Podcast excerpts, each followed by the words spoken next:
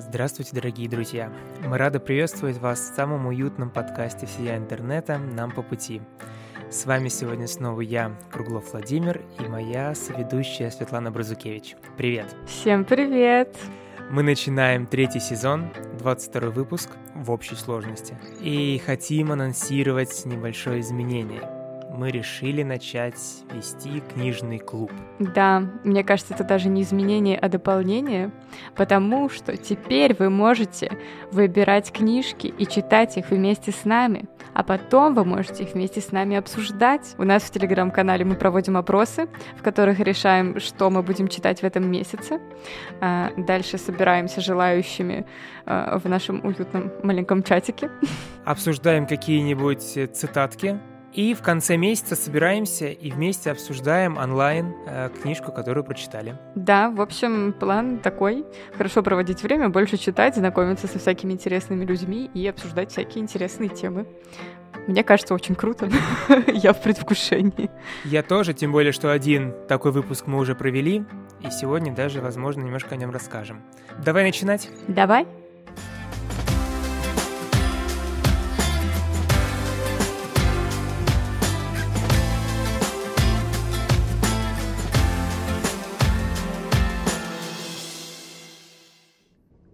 Месяц назад мы выложили списочек из книг, которые можем прочитать все вместе. Читатели нашего телеграм-канала определились с кодом да Винчи Дэна Брауна. Интересный выбор. Я, кстати, сам за него голосовал, потому что это очень-очень нашумевшая книга. По ней снят э, фильм, очень популярный, голливудский. Да, меня тоже очень э, будоражил Код да Винчи, потому что я в детстве смотрела фильм, и я была в таком восторге, что мне очень сильно хотелось почитать книгу. И плюс, э, ну как-то мне ее еще кто-то советовал. По-моему, даже родители такие, о, ты не читала Код да Винчи, как ты могла? Поэтому, собственно, в голосовании наших активных двух подписчиков победил шутка. Ладно, вырежем. В общем, с помощью наших дорогих подписчиков мы э, решили читать Код да Винчи. И даже прочитали.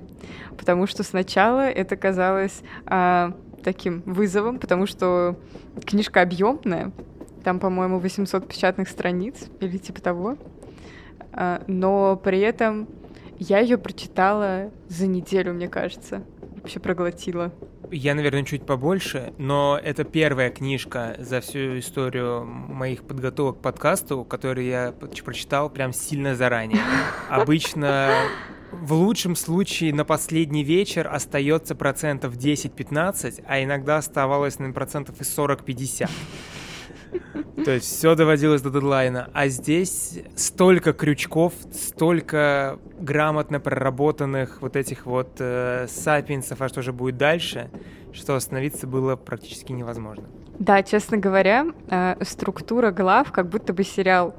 То есть, поскольку э, повествование ведется параллельно из нескольких точек, у тебя есть, на которые потом встречаются, то есть у тебя есть э, три сюжетные линии. И ты читаешь, читаешь, а потом заканчивается глава на самом интересном месте. И такой, господи, что же будет дальше? Начинаешь читать следующую главу, а там другая история. И вот так вот ты в трех историях сидишь, и все хочется, и хочется продолжения. И поэтому, конечно, оторваться сложно. Все сделано именно как серии какого-то сериала, когда на самом интересном обрубается повествование, и следующая глава, глава, кстати, очень коротенькие, маленькие, следующая глава тебя отправляет уже в какое-то другое место к другим персонажам, чтобы ты посидел хотя бы минут 20 в интриге, и потом глава продолжается, и ты читаешь, что же было дальше. А загадок в этой книжке невероятное количество, причем иногда загадка делается даже из, на ровном месте, ну то есть э, да расскажи ты мне уже, что сказали дальше персонажи. Нет, ты узнаешь это через пару глав. Вот это даже слегка подбешивало. А так, книжка построена на загадках. Как мы с тобой расскажем хотя бы завязку? Давай завязку расскажем, вот, заинтригуем. Хотя, наверное, многие смотрели фильм, но если кто-то не смотрел. В общем, в Лувре происходит громкое убийство. Во-первых, потому что оно в Лувре. Во-вторых, потому что убит директор Лувра. Я не уверена, что так называется должность, но суть такая. Это э, пожилой мужчина, и при этом находят тело в очень странной позе. Он лежит голый, раскинув руки и ноги. Вокруг него какие-то символы, знаки и все такое. И полиция начинает расследовать это дело. И в это же время по невероятному стечению обстоятельств в Париже выступает э, знаменитый ученый, знаток э, символов и знаков. Как его зовут? Роберт Лэнгтон. Хорошо, хотел сказать Том Хэнкс. И вот Роберт Лэнгтон приезжал с лекцией в Париж, и тут посреди ночи его выдергивают полицейские, говоря, мол, знаете, у нас сейчас такое произошло, а вот вы нам точно можете помочь, потому что там какие-то знаки. И вот так начинает закручиваться сюжет. То есть у нас есть убийство, и нужно его расследовать. Там появляются еще, конечно, другие герои. В общем, замес такой то есть криминально, конспирологически. Да, она очень подкупает тем, что выстроена на неком теории, на некой теории заговора, на информации, которую никто не знает, которая разоблачает главную веру на планете, главную книгу на планете, Библию. И когда ты читаешь, тебе очень хочется поверить во все, что говорится в этом фильме, в этой книге. И из-за этого остановиться невозможно. Просто это очень попало именно в меня. Это одна из э, пасхалочек, это маленький спойлер, но в самом начале, например, про цифры Фибоначчи, когда я вижу в любом ряду, какой бы это ни был, 1, 1, 2, я сразу понимаю, что это ряд Фибоначчи, и поэтому, когда ты сам можешь что-то угадать, предугадать, разгадать загадки быстрее, чем до них дойдут э, главные персонажи, мне это безумно нравится. Мне нравится, когда рассказывается история, например, про то, что как люди, которые выстраивали христианство, переворачивали язычество. Ну, то есть большая часть планеты верила в леших, в богов морей, богов лесов, а потом раз, и вдруг все внезапно начали значит, быть христианами, католиками и тому подобное. Как этот переход происходил? Э, как э, э, церковь очерняла все языческие знаки. То, что раньше было знаком плодородия, стало знаком дьявола.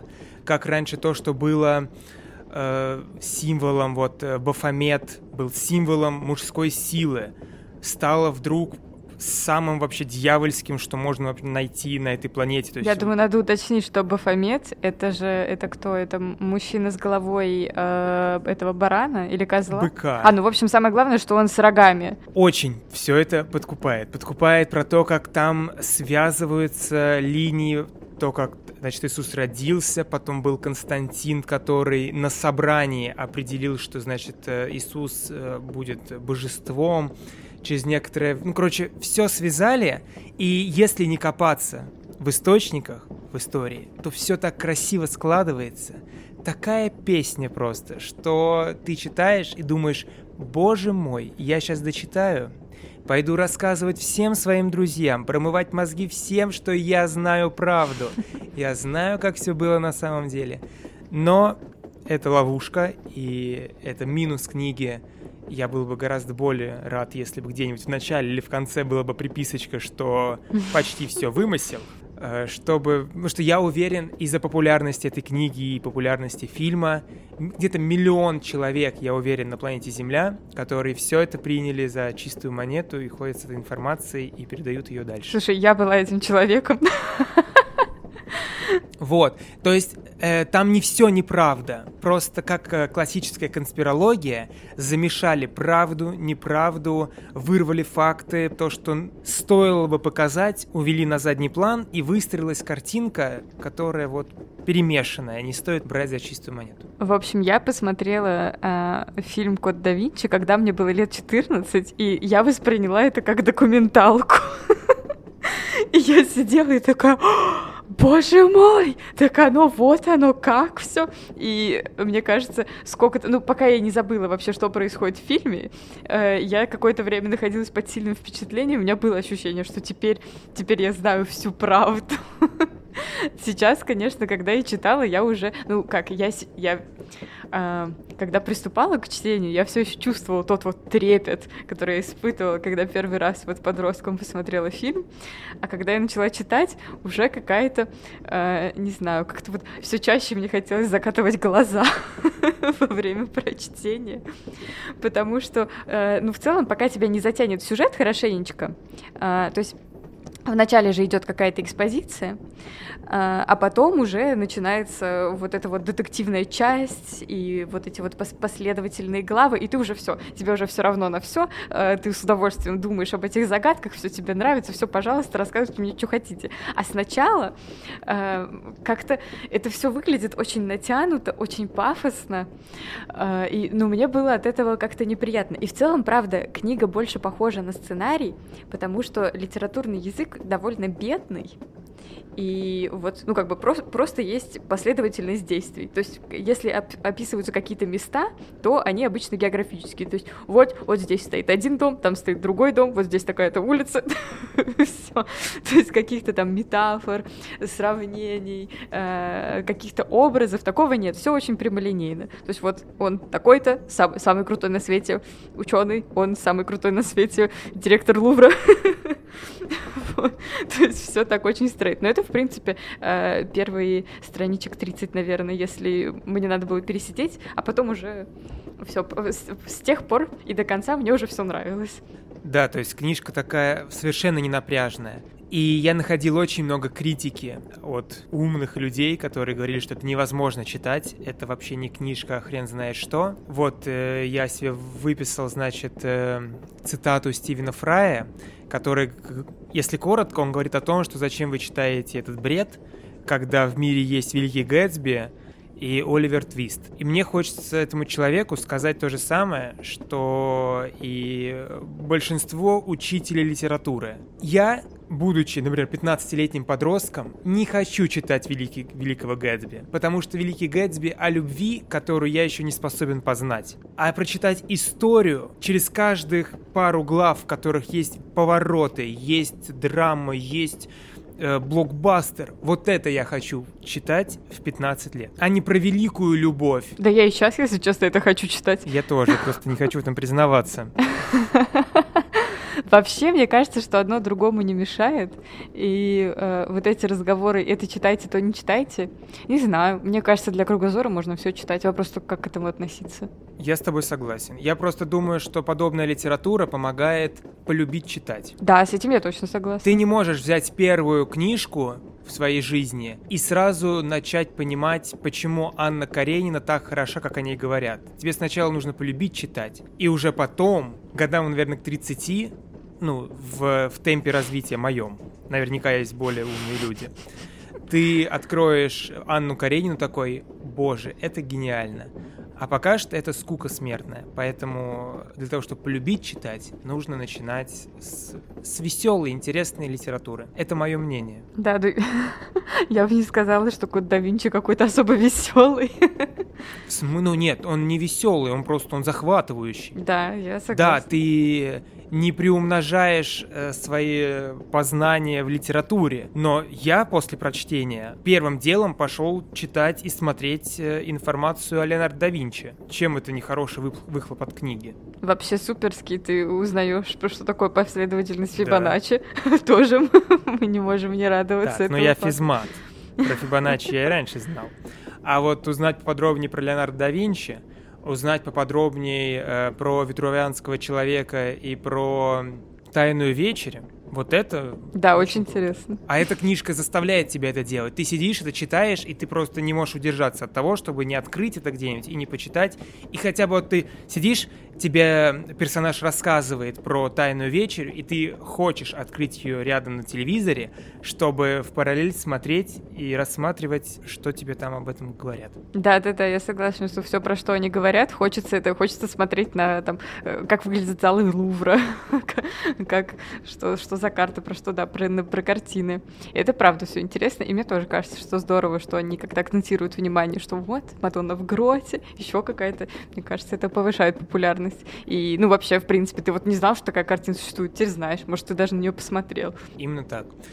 Но вообще про Дэна Брауна сказать можно мало что, потому что он живой, он еще не обрел статус какой-то легенды, ему не причислили тяжелое детство, поэтому пока что его биография, он э, обычный парень из США, родившийся в 64 году, э, который пробовал себя в музыке, пробовал писать. Писать первый его роман вышел еще в 98 году, э, но самую большую популярность он обрел именно после Кода да Винчи. Код да Винчи стал бестселлером почти моментально. За первые пару недель принесло автору там 250 миллионов долларов. Это даже больше, чем Гарри Поттер принес э, вот за, за тот же промежуток э, Джоан Роулинг.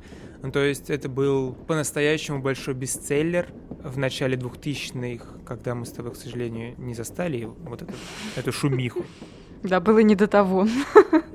Вот можно было бы сказать, например, э, Wednesday, который я нещадно критикую, это маркетинговый продукт, и в нем нет души, как мне кажется. А код да Винчи — это тоже маркетинговый продукт. Ну, то есть он знал, что он пишет, он знал, где расставить крючки и как сделать так, чтобы человек не мог оторваться. Но чувствуется, что автор любит покопаться в тайнах. Его первая книжка называлась «Цифровая крепость», она была посвящена деятельности Агентства национальной безопасности США. То есть он явно это любит, любит в этом копаться, об этом рассказывать, и пусть не надо принимать каждое его слово за правду, но он имеет багаж знаний, который вкладывает в свои произведения, и которые цепляют читателей. Да, ну и мало того, что а, конспирология, она и так захватывает и притягивает, тут это еще обернуто в такой, ну, приятную обертку, в интересный сюжет. Поэтому это явно лучше, чем более плоская конспирология из каких-нибудь телеграм-каналов, более захватывающая. Именно эту книжку можно отнести к разряду сложной конспирологии. Ну, то есть человек интерпретирует то, что было 2000 лет назад, а, представляя нам нужные факты. В это легко поверить. Как доказать, что Леонардо да Винчи не вкладывал какие-то определенные смыслы в свои произведения? Да никак. Он об этом не писал, и он уже умер. Мы не можем не доказать, не опровергнуть. Можем только предполагать. Поэтому это такая сложная конспирология, которая, как мне кажется, не вредит человеку. То есть есть конспирология, которая говорит, что СПИДа не существует, и это жестко вредит людям.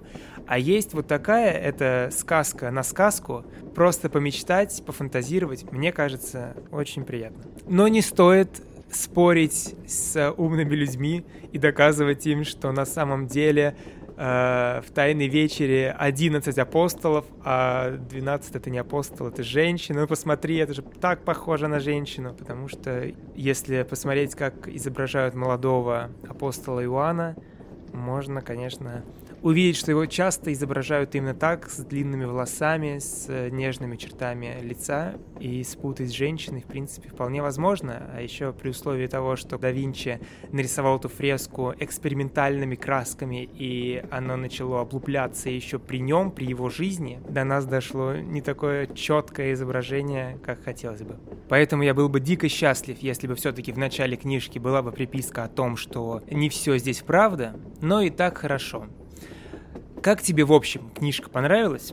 Да, в целом мне понравилось. Вот я когда пересидела э, вот эти первые 30 страниц, э, мне все начало нравиться. Лучше ли это какое-то литературное произведение, я не знаю, но, честно говоря, я так ничего и не оцениваю. То есть, во-первых, я когда дочитала, у меня было очень много энтузиазма, мне так сильно хотелось пересмотреть фильм, потому что э, у меня осталось очень приятное послевкусие от всех этих разгаданных загадок и э, каких-то... Ну, я не знаю, мне, в общем, нравится итоговый вывод книги который говорит бабушка в конце о том, что ну хорошо, вот вы тут все бегали э, с этим тайным орденом, разгадывали эту загадку, но это же... Ну вот если вы ее обнародуете, то кому от этого будет лучше? То есть вы подорвете, э, вы внесете смуту, вы подорвете веру многих людей. Намного же лучше э, как бы хранить этот секрет для, тебе, для себя. То есть использовать его как какую-то свою направляющую звезду. Это, кстати, хороший вопрос. Я хочу с тобой обсудить это. Вот ты узнал какую-то информацию, которая, возможно, может навредить религии, в которую многие верят. Стоит ли ее опубликовывать? Как тебе кажется? Мне кажется, что сейчас и так э, очень много информации, которая вредит религии. Наука, да, называется? Ну, например, или какие-то компрометирующие вещи, которые... Э, ну, уже религия существует очень много лет, и за это время она наворотила э, церковь много всяких э, не очень приятных делов. И в целом продолжает тоже делать всякие разные странные вещи, потому что, э, потому что в церкви люди, и люди делают и хорошие вещи, и плохие. И есть очень большой пласт информации, которая дискредитирует церковь. В целом, наверное, любую. Верующим это не мешает, потому что смысл веры в том, чтобы верить. Ты вот если веришь, что все, ты непоколебим, ничего, и как бы твоя задача как раз э, держаться и продолжать верить, несмотря ни на что. Если ты не веришь, ты и так не верю. То есть ощущение, что э, какие-то объективные данные, они ничего в этом вопросе не меняют, потому что это вопрос веры. Я с тобой согласен. Я не думаю, что если эту тайну, которую, о которой рассказывает книга, выложить в интернет, опубликовать как доказательство, то вряд ли с верой что-то случится. Я думаю, что так может возникнуть новый, э, новое ответвление религии, но при этом со старым вряд ли особо что-то произойдет. Оно никуда не денется. Религия всегда очень умела приспосабливаться.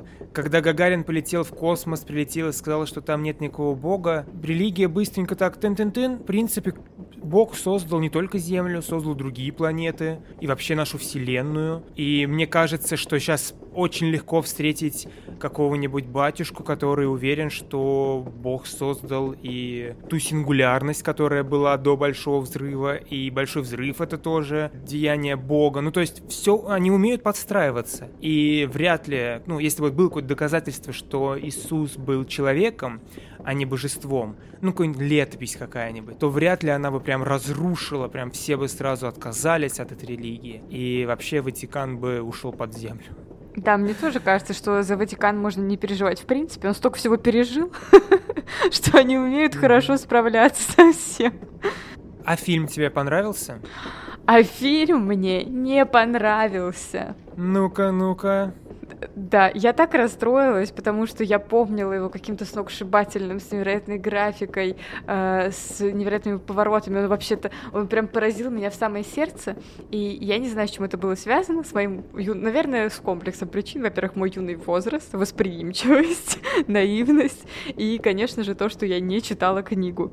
Потому что после прочтения он выглядит таким рваным. То есть вообще он идет долго, сколько, 2.20? По-моему, по три часа прямо идет. Я уже не помню, но, в общем, э, фильм длинный, и при этом все равно из, вы, выкинута половина деталей из книги. Ну, конечно, 800 страниц поди сними вообще в виде фильма, там надо сериал делать. Но при этом, в общем, они как будто бы опирались на сюжет э, книги в качестве сценария, но как-то так они его порезали, что получается вообще непонятно, ничего непонятно.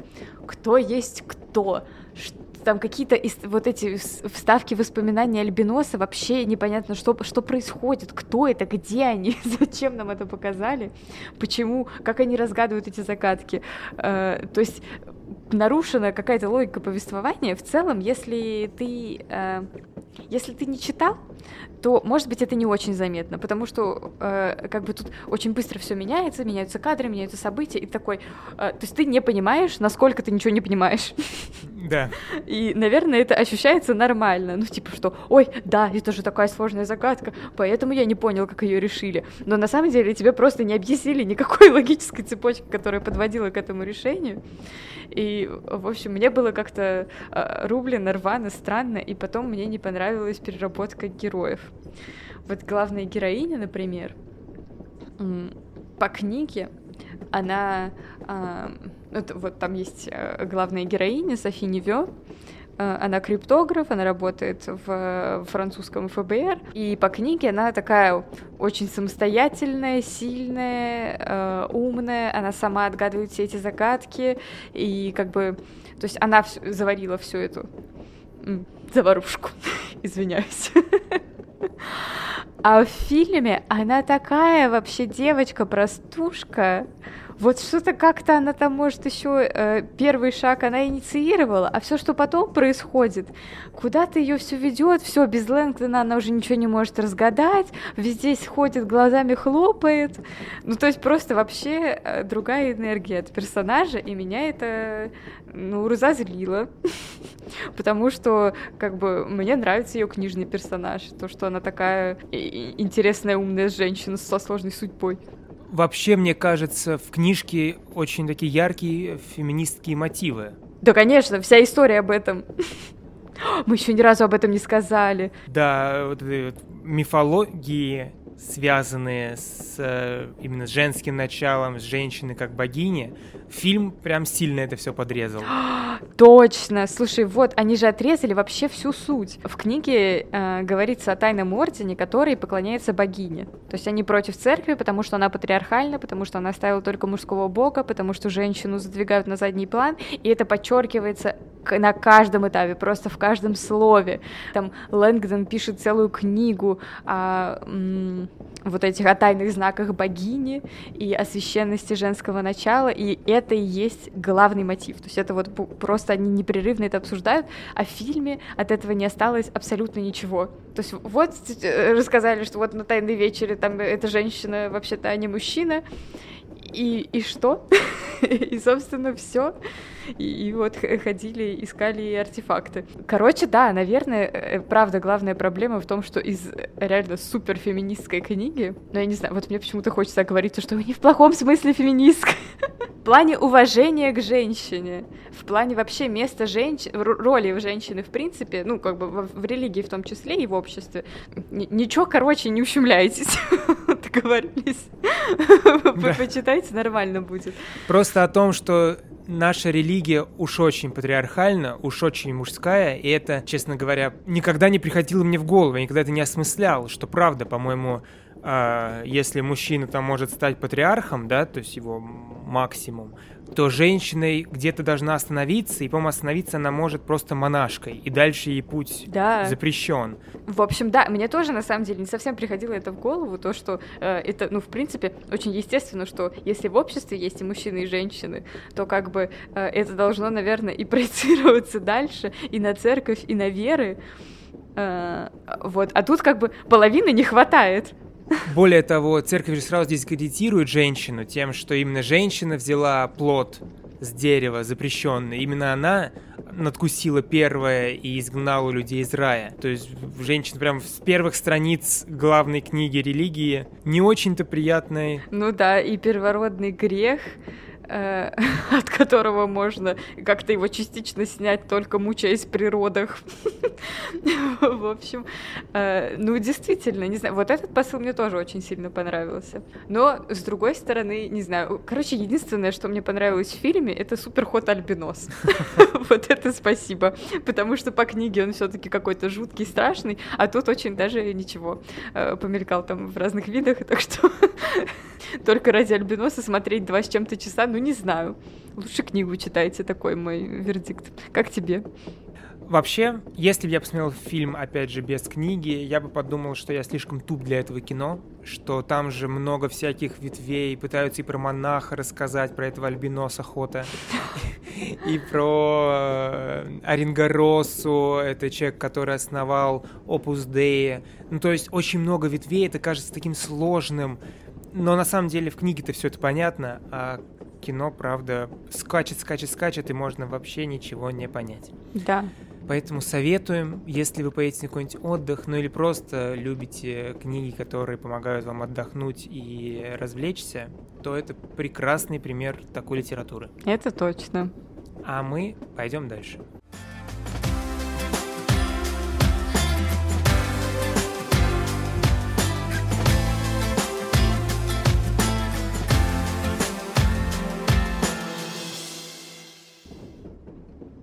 Продолжая тему книги, хочу поговорить с тобой про заговоры, потому что, мне кажется, недостаточно часто мы о них говорим, а окружают они нас повсюду, везде. Э, например, такие заговоры, как э, что американцы высаживались на Луне, не верят в это 60% россиян. Я, конечно, тоже сам свечку не держал, но если вам интересно мое мнение, я смотрел многих российских космонавтов, которые говорили, что ну, невозможно полететь на Луну незамеченным. Это не что-то сделанное... Ну, это не бомба, знаете, когда выходят, говорят, у нас самая лучшая бомба в мире. Мы вам ее не покажем, она просто у нас есть. А тут, ну, ракета, летящая на Луну. Это не незаметно. И все космонавты советские говорят, что ну, мы сами сидели всей космонавтикой советской и наблюдали за этим полетом. Поэтому это факт, что американцы были на Луне. Как бы Кубрик не закладывал в свои фильмы всевозможные пасхалки о том, что это он снял. Он, может, и снял. Вот эти кадры, может, и правда снято на студии, потому что камеры, которые были в те времена, очень тяжелые, их тяжело доставить на Луну. Но сам факт полета и высадки людей на Луну был. Это ладно, это я отвлекся. Скажи, чувствовал ли ты когда-нибудь, что покупаешься на какой-то заговор? А, ну, во-первых, э, как я уже говорила, теория заговора из кода да Винчи меня очень подкупила, когда я была подростком, мне очень нравилось. Я вообще как-то за чистую монету принимала э, все вот эти альтернативные рассуждения о религии и Христе, ну, э, в смысле, именно о христианстве, потому что мне нравится идея того, что это именно историческая личность, и мастера и Маргариту я тоже воспринимала почти как документальную книгу в этом плане. А, но, ну, потому что мне нравится эта идея. Ну и в целом есть много занимательных историй заговора, потому что, потому что они объясняют вещи, которые тебе э, непонятны. Вот, например, мне очень нравится м, теория о том, что патриарх Кирилл — это япончик. я, я готова совершенно искренне в это верить, по-моему, суперская идея. Хочется, да, в это поверить, э, зная немножко наши власти, зная, как некоторые бандиты, каким авторитетом они пользовались, и как это элегантно можно было, да, перевести его в патриарха. Но я всем советую, есть такой э, прекрасное издание «Проверено медиа», и они недавно буквально выпускали большой материал о том, почему япончик это все-таки не патриарх Кирилл, и то, как красиво подфотошопили. Я не буду читать. Нет, нет. Это разрушит часть моей личности. Чаще всего в доказательство приводятся просто фотографии, где фотография япончика потихонечку из кадра в кадр перетекает фотографию патриарха Кирилла. Ну как, прям вот, как они похожи. Да-да-да. Но там много фотошопа в этой нарезке. О, нет. Ну, в целом, да, знаешь, так можно любое из одного лица в другое перетечь. Я согласна. Ну, как жалко. Я не хотела, чтобы ты мне это рассказывал. Ну, ладно. Извини, пожалуйста. Вот, но это, знаешь, какие-то теории заговора, которые, мне кажется, безвредными и скорее как-то занимают время и фантазию, и, э, в принципе, почему бы и нет. Кто кем когда был, нормально, но меня пугают вообще э, всякие антинаучные вещи, особенно в медицине. То есть как люди многие э, боятся прививок, не верят в вирусы и в какие-то заболевания, и верят в какие-то... Ну, то есть когда вопросом веры становятся э, вещи, у которых есть э, научно-доказательная база. Вот это вот действительно опасно. Может быть, это часть естественного отбора, я не знаю, но все равно э, как-то это неприятно. Еще меня очень бесит, когда приверженцы конспирологии мешают другим людям работать. Ну, то есть э, мы буквально недавно наблюдали, как э, некоторые жители выходили и мешали ставить вышки 5G или подрывали их, ломали, потому что, по-моему, они, волны от 5G должны были вскипятить наш мозг. Ну или что-то типа того, я не помню, что точно они говорили. Но вот это бесит, бесит, когда, конечно, неграмотность людей мешает другим людям делать свою работу. Еще меня поражает, как люди легко могут поверить во всякий бред. Ну то есть, если брать самые-самые странные теории заговоров, например, что нами управляют рептилоиды, это вот смешно рассказывать об этом, но есть же правда большой пласт людей, которые в это верят. Вообще, мне кажется, что такие конспирологические активисты — это очень специфические люди, потому что у них есть много сил и много времени на то, чтобы искренне во что-то верить и плюс продвигать это дальше. А, и еще, если честно, я когда стала больше узнавать про шизофрению, мне, в общем, стало э, намного менее весело смотреть на всякие разные теории заговоров, потому что э, очень часто э, люди, которые больны, э, для них это, ну, никакие не шутки, то есть они на полном серьезе ощущают за собой, то есть вот когда у тебя появляется мания преследования или что-то такое, ну, то есть это правда заставляет людей переживать и страдать, что вот ими управляют масоны или за ними кто-то следит, э, подслушивает, и э, там вот, что везде, везде установлена свележка, и там правительство ворует наши данные. Короче, как будто вещи, которые, в принципе, завязаны на чем-то, что могло бы быть правдой, они усиливаются до той степени, ну, до какой-то истерии. Вот. И это точно вредно, потому что э, люди, которые изначально с диагнозом, они могут сами это придумывать, а люди просто очень восприимчивые, могут это где-то услышать, прочитать и, и сами начать переживать и докручивать. То есть поэтому это какая-то лавинообразная история, как будто. Люди начинают в это верить, потому что конспирологии дают легкое объяснение на сложные вещи. А мне кажется, я, знаешь, я тоже сначала так думала, а потом я поняла, что это не всегда легко. То есть, ну, идея с тем, что миром управляют масоны, она сложная. И какие подтверждения они этому ищут? То есть там какие-то треугольники, которые какие-то знаки. То есть это тяжелая тема. ну, в смысле, надо, надо очень много деталей собрать. Это немножко другая конспирология. Эта конспирология, она порождается не легкостью, а отдать свои проблемы на чужие плечи. Ну, то есть у меня в жизни не получается, потому что миром управляют масоны, А-а. и в свои ряды обычных нас работяг они не пускают. А, может быть и так, Вот, да. просто это менялось. Это были масоны, это в какое-то время были евреи управляют миром. И что особенно пугает, буквально недавно представитель нашей власти, очень высокопоставленный человек, на полном серьезе говорил про золотой миллиард. Если ты не знаешь, это конспирология о том, что есть в мире золотой миллиард, который хорошо живет и прекрасно себя чувствует за счет остальных людей. Ну, то есть они отбирают все блага себе и никого к себе не пускают. И, как вы понимаете, Россия как в этот миллиард не входит. И поэтому весь мир хочет зла России – живет на наших плечах, берет наши блага и все такое. Вот. Когда про конспирологии говорят люди, влияющие на жизнь других людей, это особенно страшно. А, это правда, но с золотым бильярдом это же тоже как будто, ну, это факт, который перевернут в инфантильную сторону, потому что, конечно же, это факт, что есть э, какой-то, ну, довольно небольшой э, процент людей, которые по-настоящему, которые баснословно богаты, ни в чем себе не отказывают, и вот это все. И, естественно, вот какие-то там запредельные деньги, они за зарабатываются на какой-то эксплуатации других людей. И у нас есть очень большой разрыв между бедными и сверхбогатыми, и даже просто богатыми и сверхбогатыми. То есть это, ну, это действительно особенные люди, у которых особенно много денег, и их действительно немного, а, но а, вопрос в том, как бы откуда они появились, и то, что это не результат какой-то теории, не то, что они между собой собрались, договорились и такие, а мы будем самыми богатыми. это была, ну, это была какая-то цепочка действий и э, результат как бы сегодняшнего мироустройства.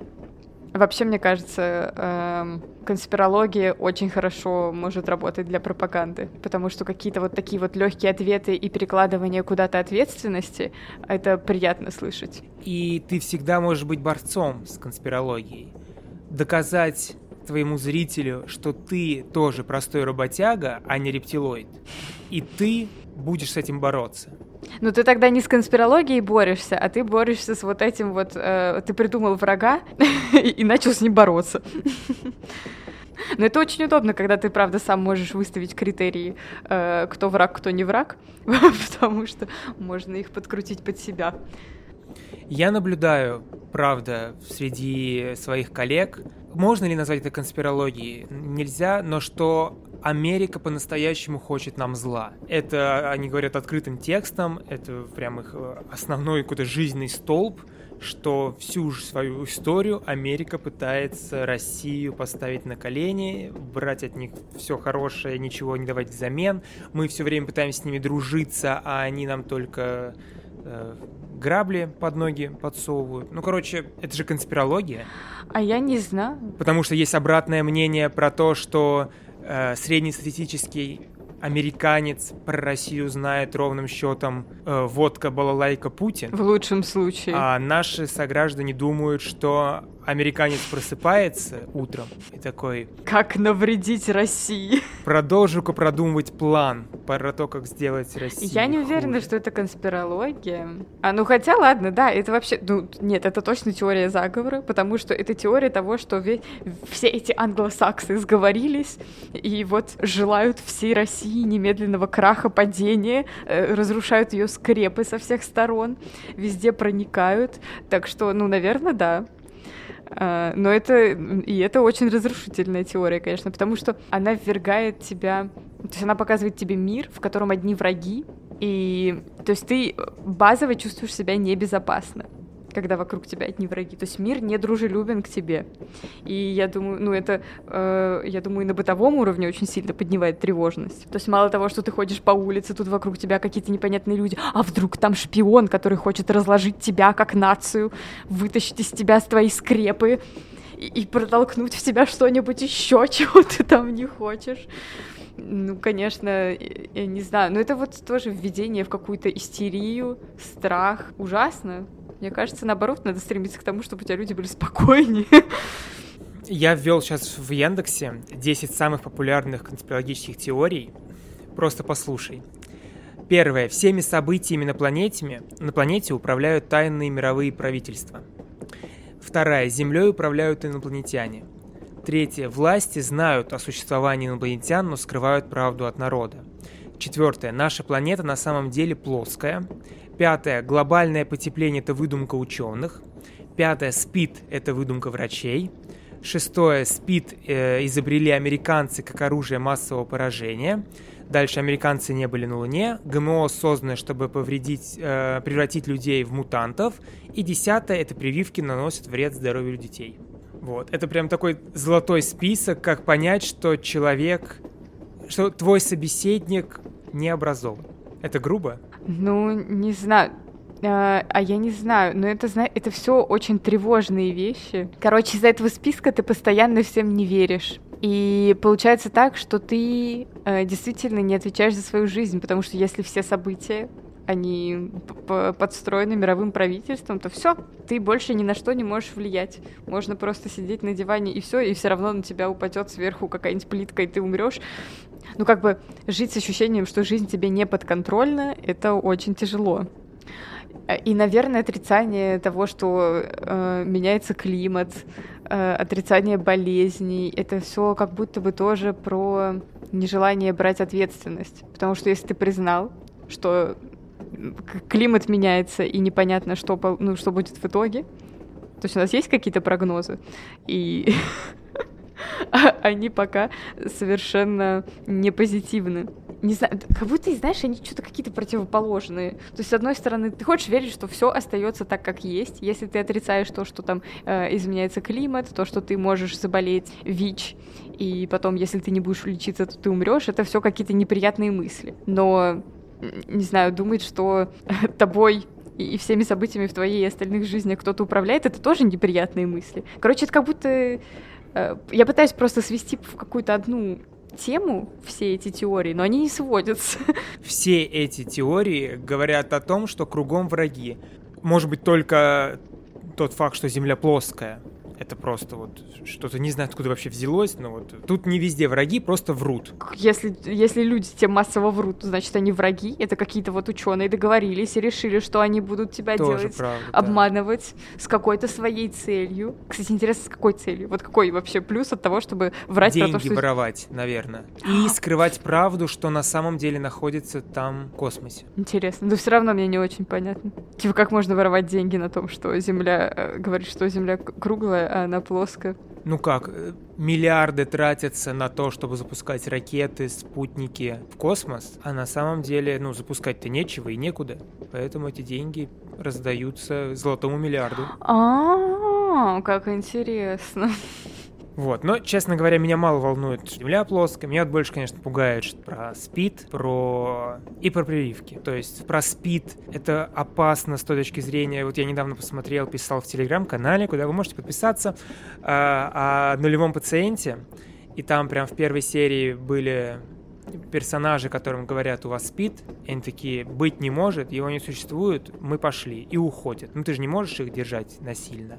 А они пошли разносить эту болезнь дальше. И это уже опасно для жизни людей окружающих. И прививки, понятное дело, маленьких детей не, спраш... не спросишь, все решают родители, а родители бывают сумасшедшие. Да и, собственно, да, как-то только прививками и доби- добились того, что э, уже не актуальны очень многие болезни э, в современном мире. Потому что всех прививают с детства, и все, просто болезнь перестает распространяться. И поэтому чем больше людей, которые отказываются прививаться, тем больше вероятность того, что она возродится опять. И, соответственно, ну как бы вирус, он же мутирует еще дополнительно. То есть это представляет угрозу не только для конкретного человека, но и для всего общества. Поэтому все, конечно, э, ну тоже вот мы столкнулись во время ковида с, как бы, с одной стороны, твое тело, твое дело, а с другой стороны, э, коллективный иммунитет.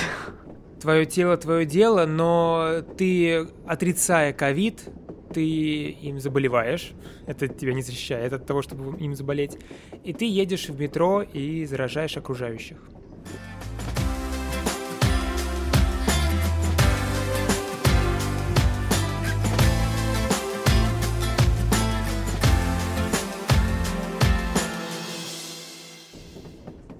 Особая тема э, среди конспирологий — это слежка. Относится к этому чипирование и к тому, что нас прослушивают, просматривают наши гаджеты. В этом есть часть правды, то, что касается гаджетов. Ну, то есть я уверен, что если кому-то очень понадобится, э, крутые программисты из э, Пентагона или из ФСБ спокойно могут включить микрофон на моем телефоне или камеру на моем телефоне.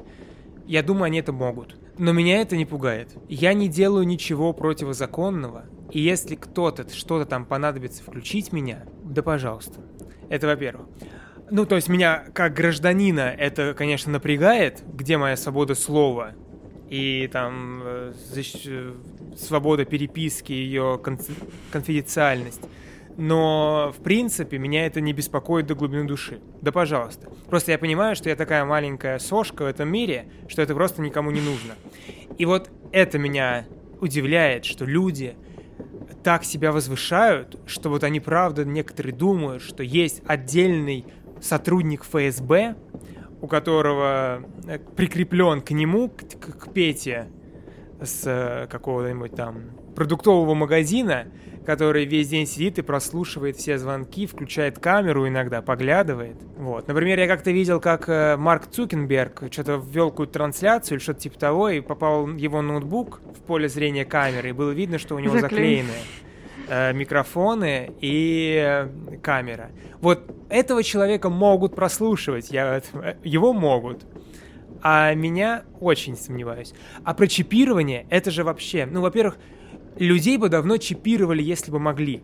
Проблема в том, что как засадить в человека что-то внутрь и подзаряжать это, чтобы оно не село. Ну, то есть, как, э, то есть это как-то какая-то технология, которая вырабатывала бы электричество при помощи течения крови. Об этом, об этом думают многие ученые сейчас. Вот. Но это до сих пор не изобретено. А я был бы благодарен. Вообще это чипирование, это очень круто. Чипирование — это такая штука, которая, во-первых, может определить, если у тебя остановилось сердце. Оно может вызвать скорую. Во-вторых, по решению суда было бы круто, да? Если бы мои, например, родственники меня потеряли, я не выхожу на связь три дня, и они могли бы по решению суда найти меня, например, да? Чтобы, ну, не ходили люди по лесу с собаками и с, со всем городом, чтобы найти потерявшегося, а могли найти тебя по GPS в твоем трекере. И, что самое главное, по решению суда можно было бы, например, определять человека, где он был в этот момент, чтобы оправдать его или, наоборот, обвинить в каком-то преступлении. Мне, как человек, который не совершает преступления, это выгодно. Что в случае чего... Ну, то есть, если бы каждый человек на Земле был чипирован, преступлений бы не было, потому что любой может доказать, что ты был в этот момент здесь, в этой самой точке. Ну, это интересная тема. Не знаю, мне не хочется все равно жить в цифровом концлагере, потому что э, как бы люди, ну то есть э, к твоим данным могут получить люди доступ, э, от которых ты не хочешь, чтобы они знали, где ты находишься. То есть получается, в принципе, любой человек может быть незаконным путем, но может посмотреть, где ты сейчас. В принципе, сейчас это более-менее возможно. И вот ты сказал, что э, тебе непонятно, почему люди, типа, понимая свое какое-то э, не очень значительное положение, думают, что за ними персонально кто-то следит. Но ты же понимаешь, что ты в своей жизни самый главный человек. Это да. Ты просто главный герой. Центр этого мира. И поэтому очень легко начать думать, да, что все крутится вокруг тебя, и что все хотят за тобой что-то, вот, что-то, если происходит, это на зло тебе. если что-то хорошее происходит, это, вот это тебе во благо. То есть э, э, эгоцентричность — это, мне кажется, максимально человеческое качество стандартное. А про чипа я сначала не поняла, потому что у меня вот у кошки чип стоит, например. Но, конечно, да, по нему нельзя отследить, где она. Это можно, если ты ее нашел, можно узнать э, информацию о ней и о ее хозяевах по этому чипу. вот. А так, конечно, э, таких технологий, да, пойди запихни еще в кошку батарейку какую-нибудь хорошую, аккумулятор, и загоняй ее на станцию. Если говорить про конспирологии, которые когда-то подкупили меня, была такая тема про коды валют. Про то, что вроде как коды российского рубля не поменялись со времен Советского Союза. Я уже не помню, я этим занимался в школе, но там какая-то сложная система по поводу того, что если набрать, по-моему, код нашей валюты 643 российского рубля, но если посмотреть его в перечне... Я думала 666. Перечне всех валют, то окажется, что там до сих пор написано, что 643 это код Советского Союза, валюта Советского Союза. То есть мы все еще... Так там тоже рубль был, какая разница? Даже если они не обновили справочник. Деньги-то были другие. Так мы же преемница. И страна была другая а валюта осталась та же. Есть много видео в интернете, которые все так красиво рассказывали, просто я вот подзабыл, только что вспомнил об этом, э, всю эту теорию, но все сводилось к тому, что наши денежки, которые лежат в кошельке, это вообще просто бумажки, ни к чему не прикрепленные, ничего не значащие, это просто вот ничто. Если завтра не какой Центробанк скажет, что-нибудь скажет, то мы никому ничего не докажем. Это просто хрень даже на мировом уровне. Это вообще что? Вот советские рубли, у них есть свой код. А это что такое? Это вообще фиг знает что. Вот. И я помню, что какое-то время меня это прям взбудоражило. Я это рассказывал друзьям, родителям. Все крутили пальцем у виска, потому что не хотели углубляться, а там нужно было углубиться. Вот. Но, к счастью, я об этом забыл и просто живу дальше. Слушай, ну про то, что э, когда, если Центробанк что-то скажет, то с рублем что-то произойдет, это правда. Уже же такое было в каком 92-м году, по-моему, или когда просто объявили о девальвации рубля, что все, у вас теперь на треть меньше денег, чем было. Просто люди проснулись э, днем и оказались сильно беднее, чем были. Так что физически все так. Э, как бы все так, но если этим глубоко заниматься, если прям смотреть эти вид видосики в Ютубе, которые тебе рассказывают про эту аферу, которую провели наши власти когда-то, если во все это верить, то можно чуточку сойти с ума, что мы тратим свои жизни, работаем ради ничего. Близится наша станция, поэтому нам пора закругляться. Подписывайтесь на наш телеграм-канал. Пожалуйста, поставьте нам лайк, подпишитесь на нас на той платформе, где вы нас слушаете. Нам это очень-очень важно, мы делаем все это исключительно ради этого. Приходите в телеграм-канал, голосуйте за книжку, которую мы будем читать в следующем месяце. Если вы давно хотели начать читать и потом обсуждать, а обсуждать прочитанное невероятно интересно и классно, то мы будем очень рады видеть на вас в нашем книжном клубе абсолютно бесплатно, в прекрасной компании, с улыбками и добротой. И самое главное, что к нашему книжному клубу можно подключиться из любой точки мира. И а, во время обсуждения книг, самое что для нас интересное, оказалось, можно открыть для себя а, книгу намного глубже, посмотреть на нее с разных сторон. И к тому же, когда ты готовишься к этому обсуждению, ты, ну как, мы так делаем, вы можете этого не делать, мы вам просто расскажем. мы ищем всякую интересную информацию про книгу э, и про писателя. Поэтому давайте вместе проводить время э, в приятной компании и за хорошим делом. Всем пока. Пока!